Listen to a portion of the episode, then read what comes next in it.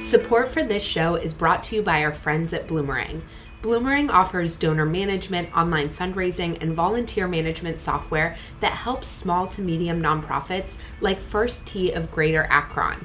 After just one year with Bloomerang, First Tee of Greater Akron doubled their unique donors, improved donor stewardship, and raised more funds. Keep listening to hear their experience or visit bloomerang.com backslash what the fundraising. World is changing faster and faster than ever around us. And so the question is no longer just can we hide from that change, but can we find ways to navigate, shape, steer, and lead that change towards more positive ends?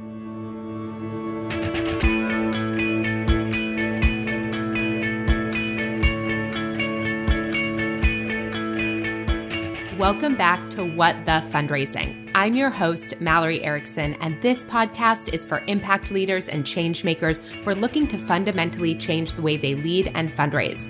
This episode is brought to you by our friends at Cosmic. Today, I'm interviewing Alex Budak. Alex is a social entrepreneur, author, and faculty member at Berkeley Haas, where he created and teaches the transformative course Becoming a Changemaker. He also serves as executive director of the Berkeley Haas Global Access Program and a faculty director for Berkeley Executive Education Programs. As a social entrepreneur, he co founded StartSomeGood.com, ran Sweden's most prominent social innovation incubator, Reach for Change, and was previously at Change.org. In this conversation, Alex walks us through how the human tendency to maintain the status quo impacts social change and why the greatest leaders tend to balance confidence with a lot of humility. We're also hearing all about Alex's new book, Becoming a Changemaker, an actionable, inclusive guide to leading positive change at any level, as well as the quantitative work behind his Changemaker Index. Alex's primary mission is to help empower people from all walks of life to become changemakers, activists leading the charge in whatever their realm. You'll come away from this episode with a new perspective on our culture's tendency to glorify social entrepreneurs and leaders in general, a clear understanding of Alex's three pillars of changemaking, and a fresh resolve to stand tall and lean into fear. We break down what failure really looks like and exercises for getting acclimated, which we all need to do because there is a lot of work to be done. Whether you're a fundraiser in the nonprofit sector or a community member who knows things can be better. As Alex says in this episode, there's so much leadership to go around if we're willing to seize those leadership moments. So let's seize this moment right now and dive in so you can meet Alex.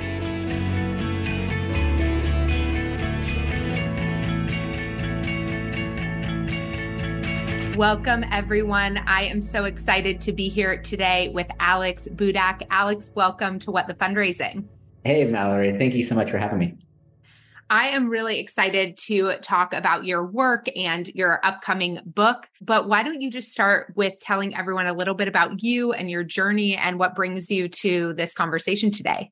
Oh, thanks. Yeah. As I look back on everything, I guess the red thread that connects it all is helping people from all walks of life become change makers. That's really my passion. And that's what's connected everything that I've done. So I've worn a few different hats along the way. I've been a social entrepreneur, co-founded a social venture called startsomegood.com, which seeks to tear down the barriers that stop people from enacting change in the first place. As it happens, I fell in love with a woman who got a job offer in Scandinavia. And so I moved with her to Stockholm, moved in the middle middle of January, and this California kid has definitely never been colder in his life than when we arrived. But we stayed for three years, made a really wonderful home there. And while I was there, had the great privilege of running an incubator for leading Swedish social entrepreneurs and innovators and got to give talks around Scandinavia about how people could become change makers in that context. Came back to the States and worked for a while at change.org. So I've studied change at big scale.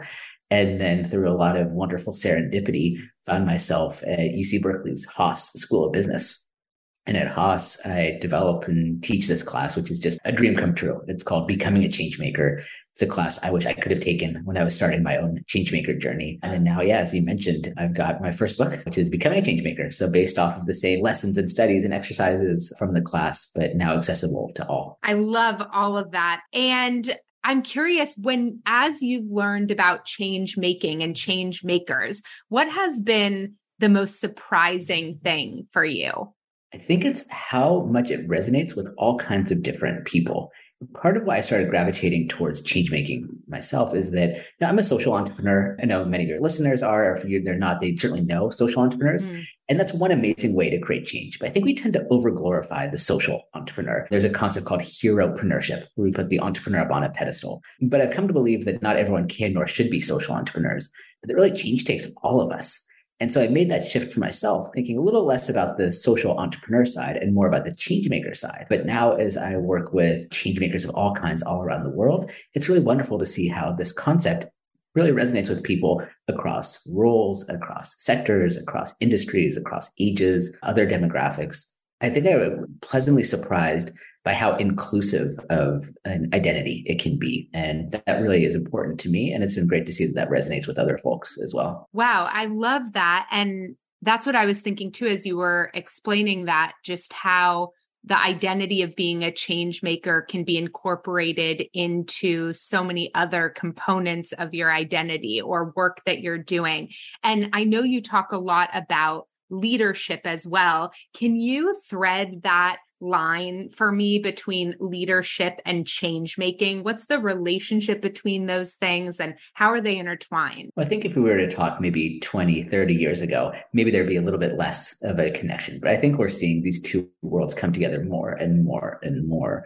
And that right now, if you're a leader and you're not thinking about change making, it's probably time that you should, among many other shocks. Uh, you know, you've seen COVID a couple of years ago when it first arrived, which changed quite literally everything. And we found that individuals, organizations, companies, cultures, we had to adapt or run the risk that we wouldn't. Same thing with our leadership. The world is changing faster and faster than ever around us. And so the question is no longer just can we hide from that change, but can we find ways to navigate shape, steer, and lead that change towards more positive ends. At the same time, there's also, I think, more and more demand for us as leaders to be doing the right thing. Now, I would have loved to think that that's always been the case. And I think there are tremendous leaders who've always done that. But I think a number of trends from Gen Z and millennials who are looking for more in terms of work and leadership and life, all the way to the long overdue awareness of the challenges that we're facing our country and our world from systemic racism, which of course is not new. It's been embedded for a long time, but we're finally starting to come to grips with it to the climate catastrophe. These are all areas where we need leaders to step up and lead change. So it'd be nice or it'd be easier, let's say, to pretend that we didn't have to worry about that as leaders, but in some ways we don't have a choice. So I think it's a great opportunity for us to opt into that change maker identity now as leaders and have that become a hallmark of the way we lead change. So, what are the pillars of an effective change maker? Break it down into three parts. So, we start with a change maker mindset. So, that's a way of seeing the world and your role in it. Here, I'm inspired by the words of the poet Amanda Gorman, The Hill We Climb. So, she says, For there is always light if we're brave enough to see it, if we're brave enough to be it. I think that's a really nice encapsulation of what it means to have a change maker mindset. This idea that things can always be better than it is now. There's always another way. There's always potential, but it's not enough to just recognize it. It also takes some bravery to identify it, perhaps when others might not, to be able and willing to question the status quo and also to have the courage to step up and say, I'm going to do something about this. And one of the fundamental parts of being a change maker is this radical inclusion that each of us can be a change maker. It doesn't require a title or authority, but it does require that courage to step up no matter where you are in a power hierarchy or where you are in terms of leading change. So there's change maker mindset, then there's change maker leadership. So you sort of identify the world, you identify things you might want to change, but then how do you rally others to join with you? I'm a big believer that change making is a team sport. So it's not just about us as individuals. It's how do we work together as a team, as a collective? How do we plug into the amazing work others are already doing and support those efforts? And increasingly, how do we learn how to influence without authority rather than telling someone what to do based off of status or power? It's how can you inspire people to want to be part of those changes with you? Mm. And then the third part is change maker action, because of course it is change making, not change thinking. And so it requires taking those often scary, but absolutely crucial first steps of action, transforming ideas into long lasting and sustainable change. And taking a systems lens to make sure that we're not just putting a band-aid on a cut, but we're changing systems that underlie issues we're working on as well. And so I, yeah, I'd say it's mindset, leadership, and action all coming together to help people be change makers. Okay, I have so many questions I want to ask you and things I want to double click on that are inside there. And the first thing I want to ask you about is this concept that I've been thinking about a lot recently, which is probably most fundraisers would say if there was a money tree that could just fund my organization forever and ever, that would be great and I would take it. And I have the unpopular opinion that I actually would not. And the reason for that is because I really believe that fundraising is a critical part of movement building. That when donors make a decision to give their money, it changes a piece of their identity and they become more engaged in the work and in the organization. And that fundraising isn't just a means to an end or a necessary evil, as it's sometimes called, but it is the work. And so I'm curious what you think about that. I don't know if you're going for some tension here, but there's no tension because I actually totally agree with you. That's been my own experience in co-founding Start Some Good, which was one of the earliest crowdfunding platforms for social impact. We found exactly the same thing. We set out to say the way we fund social ventures is broken and let's make it more community driven. That was really our goal. But we found is that it's not just about the money, that especially when we're thinking about new social ventures getting off the ground, that it was also building that community of support that was absolutely crucial. And so we found that on our site, sometimes people would raise as much as 100,000 US dollars. Sometimes they'd raise 300 US dollars. But in all cases, it wasn't just about the money that they needed to get started. It was getting that early community, the early champions on board. And amazing things happened when people felt a sense of it. I think that in so many ways, people are so hungry to feel a sense of belonging, to feel some mm. part of something bigger than themselves and money is, of course, one way towards that. But I think if we just see people in terms of dollar signs, we're missing so much. But when we see them as part of the community that can help shape it, be part of it, be champions, be engaged. One, it makes fundraising a lot less painful. And mm-hmm. secondly, it makes it a lot more purposeful. Yeah. I don't know that I expected tension necessarily, but it's just been something that's been so consciously on my mind because I think we often think about the belonging piece as like who already belongs to this group versus who's on the fringe but wants to belong to this group. And to me, that's what fundraising is. It's the invitation to say, we want you to be a part of this too. And it's often folks' first opportunity to play with that identity for themselves as well, to see if this is the group for them and things like that. So I, I love that. I want to talk about the action piece also, and not to put a negative spin on it immediately, but I want to talk about fear a little bit because I'm curious when you think about these three pillars of change making. And as you were talking about the action piece in particular, I do a lot around habit and behavior design. And frankly, mostly to over, to help fundraisers and nonprofit leaders overcome the fears that come with change. So can we talk about that a little bit? Yeah, let's jump into it. so what comes up first when I say that to you? That so many change makers are so scared of feeling fear that they think that if I'm doing it right, I shouldn't be scared, that I should just be like, oh, this is easy. We just got to do it. But I think if we change our perspective with fear, it actually can become more of an enabler. Sometimes that feeling of fear that we have is a feeling like, this is really meaningful to me, or this is something I really should be doing, or it's activating our energy in a powerful way. And so I think I spend a lot of time working with change makers that are feeling bad about themselves. They're scared, thinking that, of course, when you read the narratives, the popular narratives, that, oh, this person is just fearless and they just do everything. I don't think that's the actual reality. And so I think we can start building a different relationship with our fear.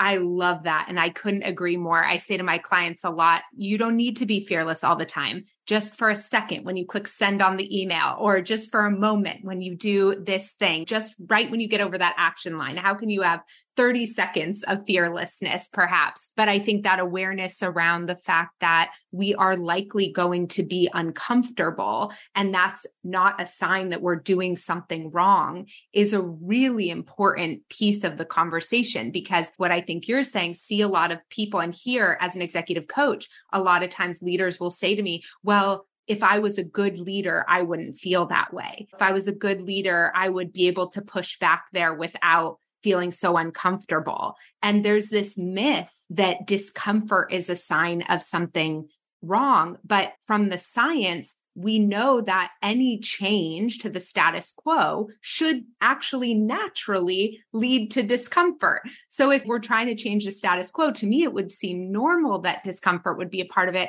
But like our initial mindset around that seems to be the opposite.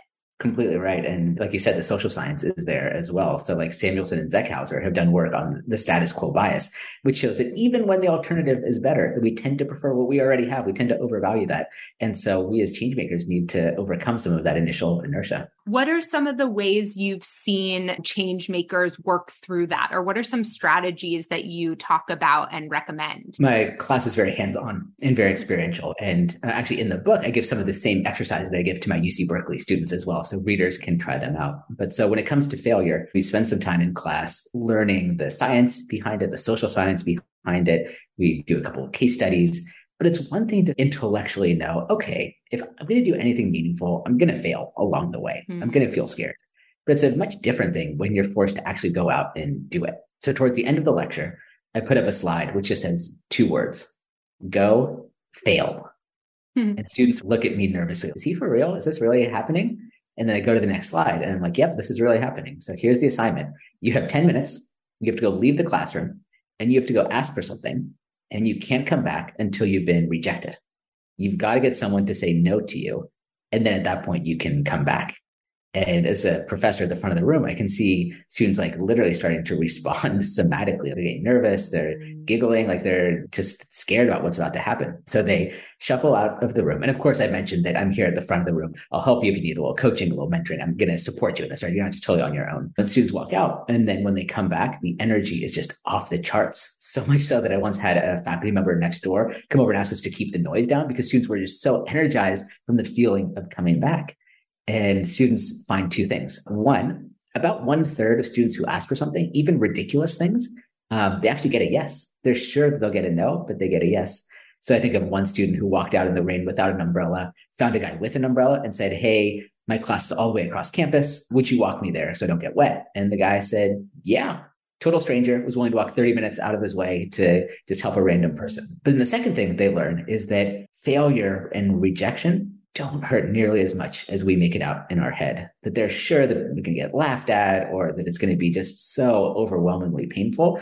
And it's honestly not. It feels really empowering when you realize, okay, I got rejected and I'm still here. I'm still doing fine. I'm going to move on forward. And so often this one experience for students, and this is one you, again, you can recreate in the book, is one that changes their perspective on what it means to be scared and what it means to fail. Because once you do it a couple of times, it desensitizes you a little bit and then you can go into it with more confidence knowing hey i can handle this. Okay we are kindred spirits because inside my course the power partners formula i have something called the seven day no challenge where i have fundraisers take a particular type of list from their donor database and their goal is to get as many no's as possible in that week period making phone calls to all of those donors. They're lapsed donors they haven't given and they find similarly that number one, they raise a lot of money doing it because a lot of people say yes, but also they build their resilience around the no and they realize it's okay. I've survived. And then having tools to deal with sometimes with fundraising, as I'm sure in your work too, sometimes when the ask feels so deeply personal, the no hurts a little bit more, right? Because there sometimes then is some chatter that comes afterwards about why the person said no, or there's with fundraising in particular, a lot of the donor doesn't like me, or what did I do wrong, or right. There's this whole dialogue that we can have internally around it. And another thing I talk about a lot around that, which I'm curious your perspective here, is that sometimes we don't like to do things not because of the thing that we're doing, but because of the way we talk to ourselves during the thing. And I find that for myself with certain types of exercise. There's certain types of exercise where I'm very kind to myself. And there's other types of exercise where I am really mean to myself. And it's no wonder that I don't want to do those things. And the same thing is true, I think, with fundraising. A lot of what people don't like about fundraising has nothing to do with the activities and everything to do with how they talk to themselves in the face of challenge or failure or people saying no. I'm curious how that materializes in your work. I was nodding quite a bit, which I realize is great for an audio podcast. It's something that I've experienced quite a bit myself because we tend to tell ourselves, all of these stories and we make it out to be so much more than it actually is. And I'm guilty of that as well. But I think the time that I learned this lesson in the most profound way was when I was actually applying for my job at UC Berkeley. Mm-hmm. So I'd gone through the application rounds and it's a long, arduous process. And then every sign was that it was looking good. But then, of course, it's the awkward position where they're supposed to follow up with me. They didn't. So then I wait a couple days and say, Hey, just wanted to circle up and follow up, a kind of awkward dance. And then again, email back saying, Alex, sorry, been holding off on emailing you, but just want to let you know that unfortunately you finished in second place. We decided to give the job to someone else, but keep in touch. But then two days later, I get an email with a subject line, which is just, it's very dramatic. It was just development, dot, dot, dot. And it turned out that the person who they initially offered the job to, the first place finisher, had declined the job. And so the job then became mine. Uh, and of course, I happily accepted and stepped into it. But in that moment, of course, I was feeling gratitude and feeling lucky, but also it reminded me that rejections just aren't personal. Who knows why they chose that other person over me? What could it have been? And just who knows? Maybe it was a flip of a coin in the end. And like, okay, down to these two people, I don't know which one to choose. Let's choose that other person. Mm. And tell myself to stop writing those stories because unless you know for sure, and you don't know for sure, then why make up those stories? And so that has changed my perspective, which of course has then been helpful as I went through many other life skills that require rejection, such as writing a book, which comes with a lot of rejections as well. yeah. Yeah. And I feel like, at least for me personally, that the more I take risks, the more comfortable I get with rejection because I'm taking so many risks and that there's some of them are sticking, plenty of them aren't. I had a friend recently talking about how to make reels on Instagram. And I was like, here's the thing. The first one is going to be really scary because it's your only video on Instagram. And so the stakes are going to feel really high. But if you just do it every day for two weeks, you're going to have 14 reels. And so the stakes for each of them is going to be a lot lower because you're going to have so much content. And that's how I feel about everything. And it helps me at least with the rejection piece a lot. Yeah, I really appreciate that. What a great analogy. Do it 14 times. You got 14 pieces of content. And if the first one is terrible, people will never even remember that one. It's buried. Yeah. I love that. Okay, you have studied so many different change makers, so many different leaders. When you think about the mindset piece in particular, because we talk about that a lot on this podcast, what are some patterns or qualities that you see in the mindset of really effective change makers? First Tee of Greater Akron needed to switch from an outdated donor management system to something more user friendly. With Bloomerang, they found that and more. Executive Director Josh Smith commented We love Bloomerang. It's saved time. It's helped us raise more funds. By investing in a donor database that they actually loved using, First Tee of Greater Akron was able to raise more funds and continue creating lasting change in their community. To listen to the full interview with First Tee of Greater Akron, visit bloomerang.com backslash what the fundraising or click the link in the show notes. Yeah. And of course, as we're talking about change making, maybe someone's listening to this and saying, oh, it sounds a little bit fuzzy. Or how are you measuring this? And so, of course, I live in the world of academia, which is very data driven. And so I'm conducting the first ever longitudinal study of change makers, trying to understand how do change makers develop over time and what kind of patterns can we pull out from it. So it's mm. a project that I call the Change Maker Index. And so as part of that, we've been able to crunch the numbers and actually try to figure out like what are the traits that great change makers have in common and what are some of the mindset traits that then lead to a score we call change maker effectiveness. And so on the mindset piece, the number one highest correlated piece of the change maker mindset is this ability and willingness to question the status quo that when people are able to see a different path forward, to recognize that things could be better than they actually are right now, see patterns that others may not see. That's the mindset unlock to so many other things. Like telling the story of Lila Ohlgren, who's someone that probably your listeners have never heard of, but you've absolutely used her work. This is the 1970s, and she's working for the Swedish telecommunications agency. And they're trying to figure out the first ever mobile phone. They're trying to, at this point, do car phones. And they kept running into the same challenge So what they're trying to do is recreate the exact same process of what it was like dialing a phone number from a landline, right? Where you dial all seven, ten, however many numbers, and then it dials. But they're trying to do this in an automobile, a moving automobile. And it just kept dropping because they would lose connection to the towers. And the team just couldn't figure out a path forward. And they kept thinking, maybe it's just not possible to do this. But Lila Ohlgren was willing to see things a little bit differently. Her powerful insight, which by the way was fantastic because she's the only woman on an all male team, but she came with this one insight, saw things differently. And she said, why are we trying to recreate the exact same experience of being in a house when we're in a car? Why don't we do things a little bit differently?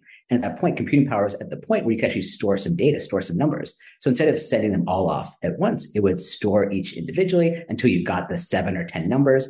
Then once you got them all, then boom, it would send it off to the tower.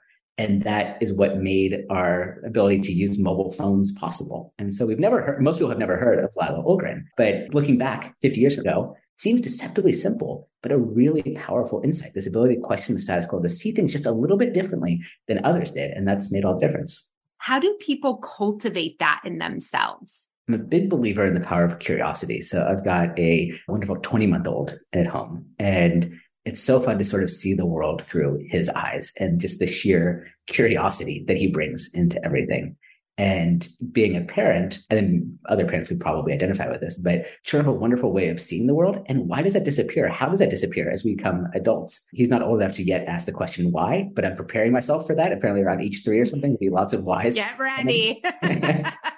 So I'm, I already know he's going to be a kid that's asking that. But I think that curiosity, at some point, we tend to get like hyper specialized. You think about the way universities work, it's like you have to have a major right? Even though the world isn't set around like sociology, it's set around, I don't know, clean water access. We have to say, I have to be a sociologist. In jobs, you are a, I don't know, direct to consumer marketer. You have this hyper specialization, which I think doesn't serve us well. And so I think we do well to tap into our curiosity from the design thinking playbook, mm-hmm. channel that inner three year old and ask mm-hmm. why and be really curious. I'm also a big fan of the way that the design from IDEO thinks about people it hires. Maybe you've come across this before, the T shaped leader is where you have this sort of vertical line, which is the deep functional expertise. But then the horizontal line is the broad based curiosity and awareness of a lot of different things.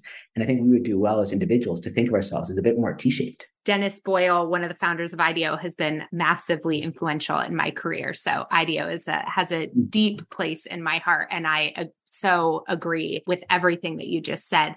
I'm thinking a lot about what everything that you're talking about here and how it relates to nonprofit leadership and the relationship often between the nonprofit executive director or CEO and their board of directors.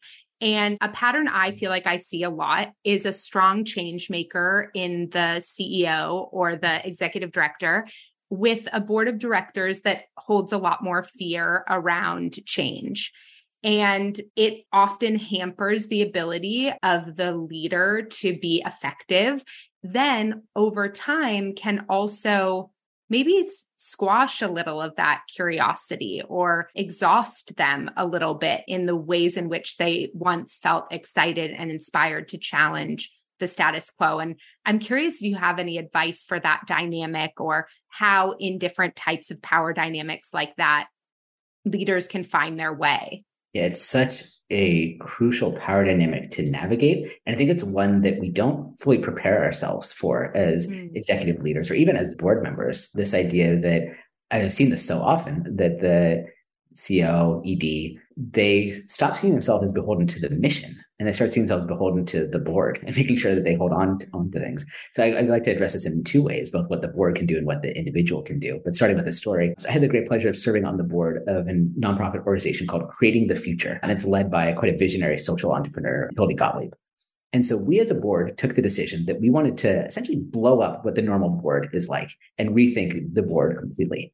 And so we went down to what's the bare basics. So really the only thing that we had to do as a board is oversee the financials and a couple of other things. And so we said, okay, as long as we do that, then check done legally we're set now let's think about what role we can play to actually be part of the community to actually build things forward rather than seeing us as people who just write a check and then occasionally drop in with have you thought about this idea instead it's about being part of the community itself and like that's attracting the right type of, of board mm-hmm. member i think from the board member side they would generally do well to place a bit more trust in the organization. Usually the organization gets to a great place because of the executive director, or at least that initial vision and to bias themselves towards that trust.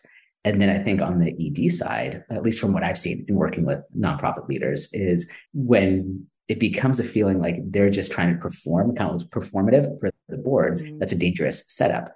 And then it leads to the point where you withhold information or you hold back on bad news. And then thing you know is you're preparing, you're spending all your time preparing the quarterly update where you're just trying to massage the language perfectly. And so I think instead find ways to like over communicate with the board, bring them in really quickly. And the truth is many board members probably won't want to be that involved in details anyway. But as long as you're over communicating it, then you can buy yourself a bit more space and show yourself as someone who's trying to be a partner in this rather than someone who's just trying to please the crowd. Yeah, I really agree. And I think the people pleasing element of the board is also also so complicated and really a never ending battle because it's 12 to 3 to 20 people. Not everyone is ever going to be happy at the same time or agree on a decision. And so that quest to make everyone happy and losing sight of the mission often in the process, I think is a really important point. And yeah, I love the advice that you shared there. I keep thinking as you're talking about these components about their relationship to confidence. Can you talk to me about the role confidence plays in both how you understand and teach change making and leadership? When we look at change makers, we often tend to see people who at least appear outwardly super confident. And of course, I teach at a business school. And so if you were to drop it, you'd be like, wow, these people are super confident. But I get to know them well enough to know that most people aren't as confident as they appear on the outside. And so I don't teach confidence. What I teach is directly connected to one of the values of the school, but it's called confidence without attitude. So in other words, this wonderful polarity of confidence and humility at the same time. So I think if we over architect on either side, then we get into trouble. So the hyper confident leader is the one that never listens. And of course, they give great speeches, but that's not going to lead a team. And then on the humility side, I'm a big believer in the power of humble leaders. And the data really show how impressive and how important it is to have humility as a leader. Amy Ou, for instance, did research looking at do humble CEOs matter in the tech world? And they found that level presence of humility among a leader led to better innovation, more diverse management teams, and even better bottom lines. So humility really matters. But where I like to play is we often think, okay, I should be a little bit humble and a little bit confident. And then what happens, we sort of meet in the middle where we're not that humble and we're not that confident. Think like the humble brag, which everyone hates. So instead, I like to think about confident and humble. And those are the type of leaders that I think we mm-hmm. want to work for. Because as a change maker, you've got to be confident in your ideas to stand up or just even to say like, Hey, I believe I can make change. Like that requires some confidence, but it's the humility that I think really unlocks so much of it to make people want to be part of this with us, to be able to highlight some of our own failabilities as a leader, practice some of our own vulnerability, to ask questions instead of just pretending you have to have all of the answers. And so I think as change makers, it's owning that polarity of being both confident and humble at the same time. Wow. I really love that. And I've never thought about that in that way before. I often think about the kind of toxic confidence, perhaps more as like ego. And when I think about inner confidence or self confidence, I think more about how are you able to stay true to yourself, stand in your values, be comfortable with failure, right? Because for me, confidence, when I think about a really confident leader, someone who doesn't listen to their staff doesn't strike me as someone that confident because frankly they're protecting their ego from dissent. And so I think that's a really really interesting way to think about it. I'm curious you mentioned that study around humility. What are some of the ways that you can measure or that they did measure how truly humble a leader is? Yeah, they had an index, I think, that they used to measure a series of questions that they asked. So the CEOs a self-report, but they, they would fill that out. But one of the frameworks that I love for thinking about our humility as a leader comes from the work of Jim Collins. I'm not sure if you've come across that mm-hmm. before. Something called level five leadership. So Jim Collins set out to try to understand, like the book is actually called Good to Great. So in other words, what makes companies truly great when others remain good? He did something called matched pair analysis. So basically looking at two companies otherwise identical, think like Wells Fargo, Bank of America. And so he's this hardcore kind of quantitative guy, strategy guy who thinks everything could just be measured in terms of corporate strategies.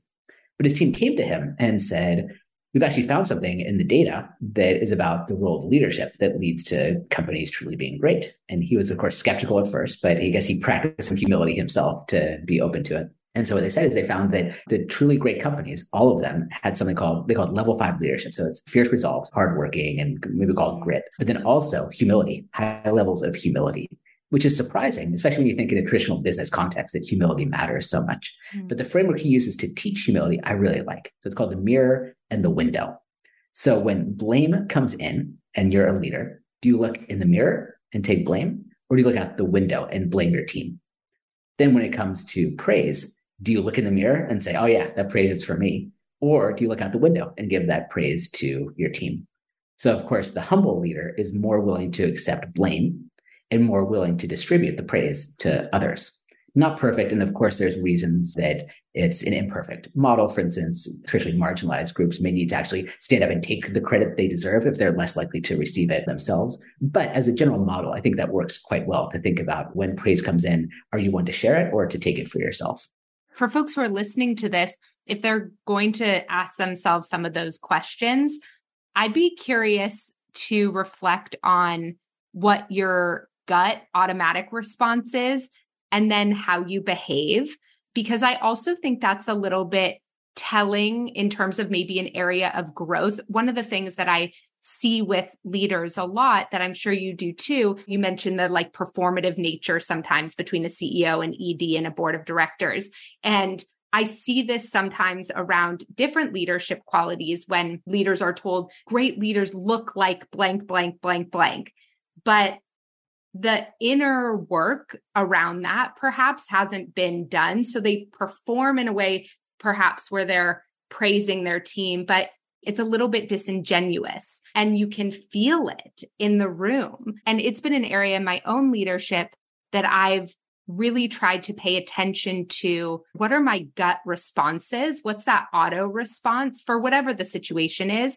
And then how do I behave? And not that correcting to behave in a way that's supportive of your team is a bad thing at all. But I think for folks who want to go to that deeper level around their inner leadership and how they feel in those moments, there's this second layer of questioning that I feel like gets really juicy there. Really important. I mean, what a great way to develop some self awareness. I love the writing of Viktor Frankl, and he talks about how between stimulus and response, there's a space. And in that space is our power to choose our response. And so I think mm. what you're maybe getting at is this idea that we could fake it to be the mirror and window person when we're not. But at least when there's that like stimulus that comes in, to at least get a little bit more self awareness to be like, how do I normally respond and how do I want to respond? If we can slow that down a little bit, I think there's a lot of magic self awareness that can happen in that place. It's not that they say it's automatic, it takes work, but starting to develop that awareness can be really powerful. Yeah, I love that. And I think the need for a little bit of spaciousness to be able to do that is so important because other, we talk about this a lot in coaching. We, it can be called thought one and thought two or first harm, second harm, which is that idea of what is that space between those two things and how do we create space to be able to make shifts or self reflect or get curious around it. So I love that. What related to change making or leadership have I not asked you about that I should be asking you about? Oh, thanks. Yeah, there's another concept that I write about in the book, which is some original work that I'm uh, really excited about, which is a concept called micro leadership. And so I think this is building off of a lot of trends that we've talked about so far in our conversation. But we tend to overglorify the leader and say, look at this person, put them up on a pedestal, the amazing leadership they did, that one heroic leadership act where they summoned all the courage. But I think that does a disservice to what leadership really is. So rather than thinking about leadership as one act, I like breaking leadership down into its smallest, most meaningful atom, which is a leadership moment. And the question of micro leadership is, can you seize those leadership moments that are around you all the time? What does it look like? You know, maybe it's being willing to say no when everyone else is saying yes, or say yes when everyone else is saying no. Maybe it's giving the time to give thoughtful feedback to someone. Maybe it's volunteering to stay late to help clean up on, a, on one of your colleagues' first times ever launching an event. Right? There's all kinds of little moments that happen before our eyes all the time. And sometimes we just let those moments sail by. But the idea of micro leadership is that we seize those moments when we can, that rather than waiting for someone else to give us permission and say, okay, you are now choose whatever title you want. You are now the leader. Instead, we start seeing ourselves as leaders. And while the title of leader might be scarce, leadership is abundant. And there's so much leadership to go around if we're willing to seize those leadership moments. And I guess that's my call to action is mm. for all of us to see those moments around us and to step up. I love that. How do you think about the concept of thought leadership and how that fits into this? Uh, can you say more what you mean by a thought leader? I feel like it's a term that gets thrown around a lot. I get it thrown at me sometimes. And so it's kind of this thing concept I guess I've been wondering about in terms of what makes someone a thought leader. Can everyone be a thought leader? Which I personally think in this day and age, you can. And it just involves sharing your thoughts. And if your thinking helps influence and change other people's thinking, then you are a thought leader. But I've just made that up in my own head. So I figured you would have a better answer. Oh, thanks. Yeah, I think I like the more inclusive approach to thought leadership. So I think a bit like some people just want to be CEO for the sake of being CEO. I think a lot of people want to call themselves a thought leader just for the sake of being a thought leader. But it's not the title that makes a difference. It's really like, what are you actually doing with it that's empowering? Whether you call yourself a thought leader or not, if you're sharing ideas, they're pushing, open up new ideas to people, opening their eyes in new ways. That's thought leadership to me. And so I think I'd focus less on the person who puts thought leader as their uh, LinkedIn bio and more about do they push my thinking in really powerful and meaningful ways? Mm-hmm. I love that. And for it to be an identity that you can adopt or not, but to really wind it back to what's the purpose of challenging thinking around something in the first place. Exactly. Going back to that concept of humility, are you calling yourself a thought leader because you want to be a thought leader because you want that title? Or are you doing it really as an act of service because you think you have something meaningful to share? And if you're listening to this mm-hmm. podcast, I promise you, you have something meaningful to share. And are you doing it as a result of that out of act of service? And that to mm-hmm. me is mm-hmm. true thought leadership. Yeah. And I like what you said that no one needs to crown anyone as a thought leader, because I think sometimes with terminology like that, it then does become just this other way of disenfranchising certain voices and creating new hierarchies and new power dynamics. And I do think there's a really important space in the digital landscape for thought leadership to be much more democratized than we've seen other forms of leadership or Absolutely. leaders. Absolutely. We need all our voice we need to all be collectively doing this because there's often the bad habit, which is that someone is a quote thought leader on one thing at one time.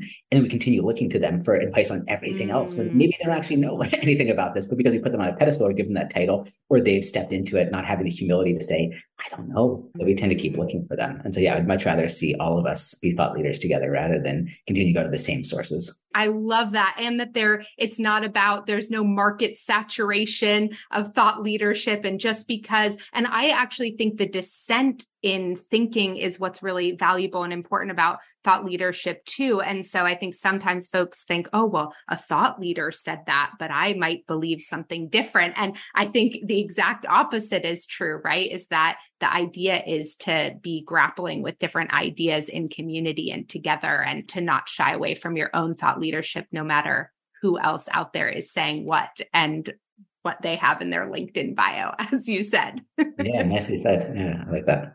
Yeah.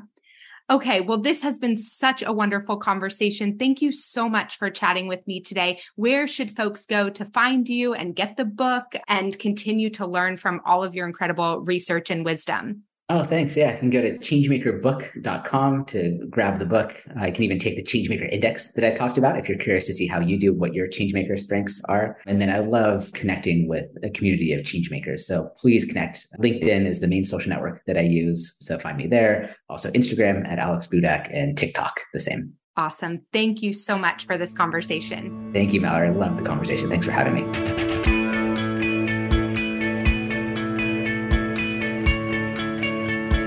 There is so much inside this episode that I loved and has me thinking about leadership and change making in totally different ways. Here are a few of my favorite highlights. Number one, everyone can be a change maker. This is an inclusive identity that we are all invited into. Number two, there is an untapped hunger out there among people who want to contribute as a way to connect and feel a sense of belonging. This goes for your donors too. Number three, Leadership qualities that data indicates support great companies are grit and hard work, significant levels of humility, ability to take the blame and have a level of accountability, and the ability to graciously accept and distribute praise. I also loved Alex's three pillars of change making the changemaker mindset, which is how you see the world and your role in it changemaker leadership, which is it's a team sport. You must be able to engage and bring people along without relying on muscle and authority. And then the last one, changemaker action. The goal is identified, now it's in the doing. And the last thing I'm really taking away is about that piece around falling short. The next time you feel bad about falling short, ask yourself the no or the narrative you're playing in your head around the no we tell ourselves so many stories that hold us back. And often it's those stories that are so much stronger than the actual experience of hearing no. Okay, there are so many more takeaways and tips inside this episode, so head on over to malloryerickson.com backslash podcast to grab the full show notes and resources now. You'll also find more information there about Alex, becoming a change maker, and our amazing sponsors, Cosmic, who can help you build your brand around the change you want to make. Thank you for spending this time with us today. If you enjoyed this episode, we would love it if you would give it a rating and review and share it with a friend. I am so grateful for all of my listeners and the good hard work you're doing to make our world a better place. And if you miss me between episodes, stop by and say hello on Instagram under what the fundraising underscore. Have a great day, and I'll see you next week.